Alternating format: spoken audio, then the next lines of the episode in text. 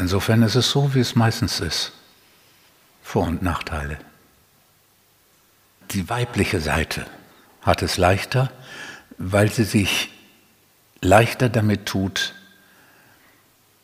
Hingabe zu realisieren. Weniger darauf trainiert ist und dressiert ist, Recht haben zu müssen.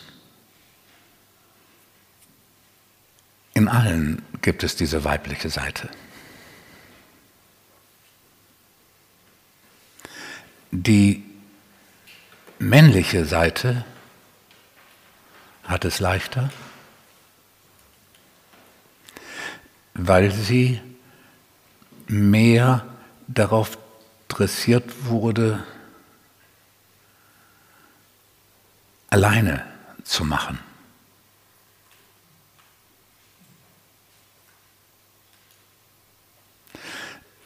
Die weibliche Seite ist mehr auf Bindung und Beziehung ähm, dressiert seit vier Millionen Jahren. Der Mann ist auf Jagd gegangen und zur Not auch alleine.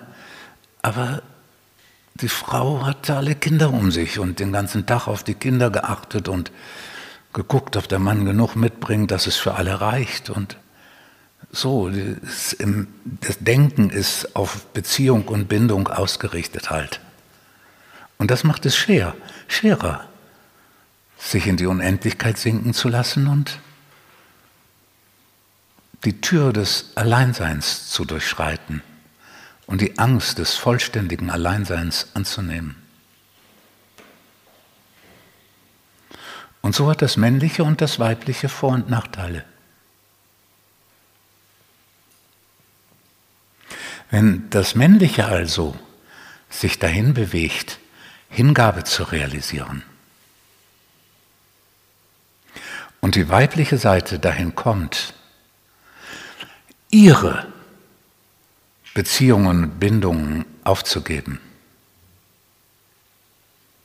Also aufzugeben, dass es deine Kinder, dein Mann, deine Nachbarin, deine sind. Ja, wenn der männliche Teil das aufgibt und der weibliche Teil in der Lage ist, das aufzugeben, dann gibt es eine gute Chance.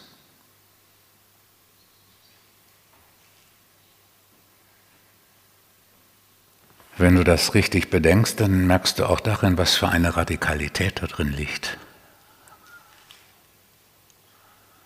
Du bist dazu aufgefordert, das aufzugeben, von dem du glaubst, dass es dich ausmacht. Als Frau oder als Mann.